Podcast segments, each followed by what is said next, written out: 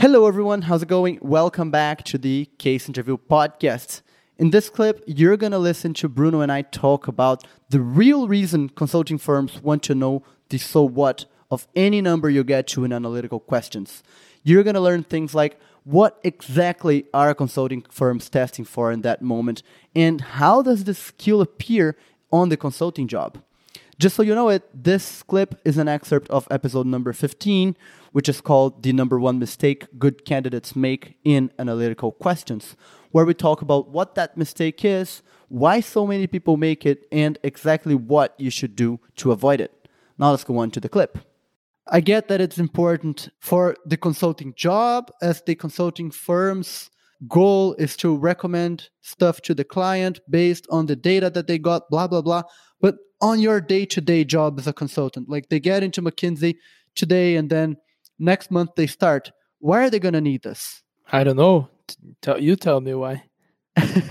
so here's here's what comes to my mind. They're going to need to do a ton of work independently, right? Uh, they're whoever their boss is, they expect them to be able to solve the problems that they find, get the data that they need, and distill it into the most important decisions and then actually be able to make that decision and move on and do the next thing.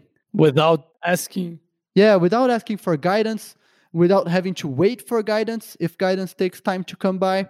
You know maybe you get to a, a conclusion on thursday and that means that you need to talk to the ceo but you can only talk to the ceos on friday mornings. But then you're going to talk to the partner on friday afternoon and so you can only talk to the CEO again on the next Friday morning. They want consultants who can interpret the data and make those decisions by themselves. And if they see that you're not doing that by yourself in the interview, they're not going to be safe that you can do it by yourself on your first week of work.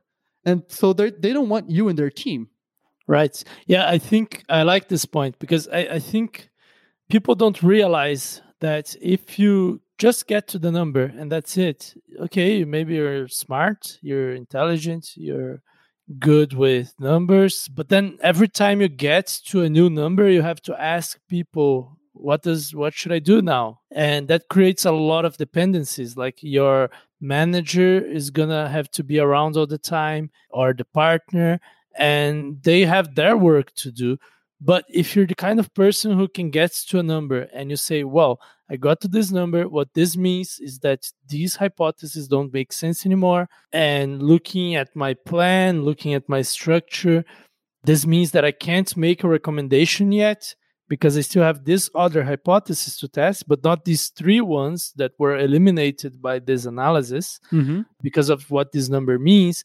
So they know, okay, my next step is to test this one hypothesis. And they can even like make plans based on it. They can say, well, this one hypothesis has maybe two outcomes and it takes like a couple days to test. And it's the last hypothesis that I need to test to make a recommendation, which means that in about two or three days, I will have a firm recommendation to make.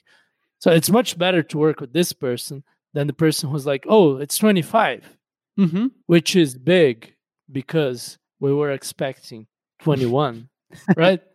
Yeah. Which is how most people finish their analysis in cases.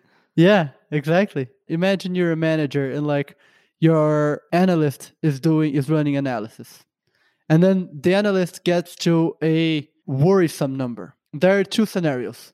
One scenario, the analyst calls you and says, We're screwed. What do we do? The other scenario is the analyst realizes we're screwed.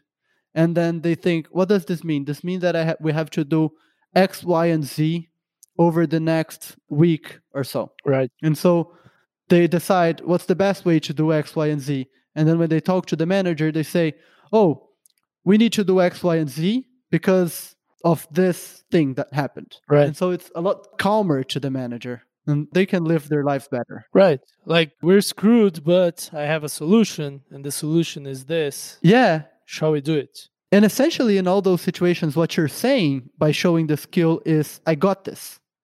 Yeah. What you're saying yeah. is that you're reliable. In a way, this reliability yields you leadership not only in the consulting job, in any intellectual field of work, actually. If you can take a number, interpret it, or you can take a conclusion and interpret it, and decide what you and everyone else needs to do based on that to get to the shared result, that makes you a leader that people are going to look for when they need to decide what to do.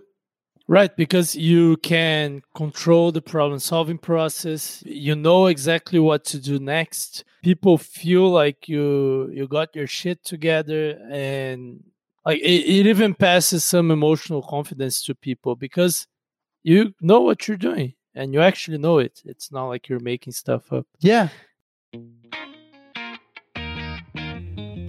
Thank you for listening to the Case Interview podcast. If you want to get more insights into how to prepare like the best candidates and increase your chances of getting your dream offer, you can listen to our entire back catalog, starting from episode 1.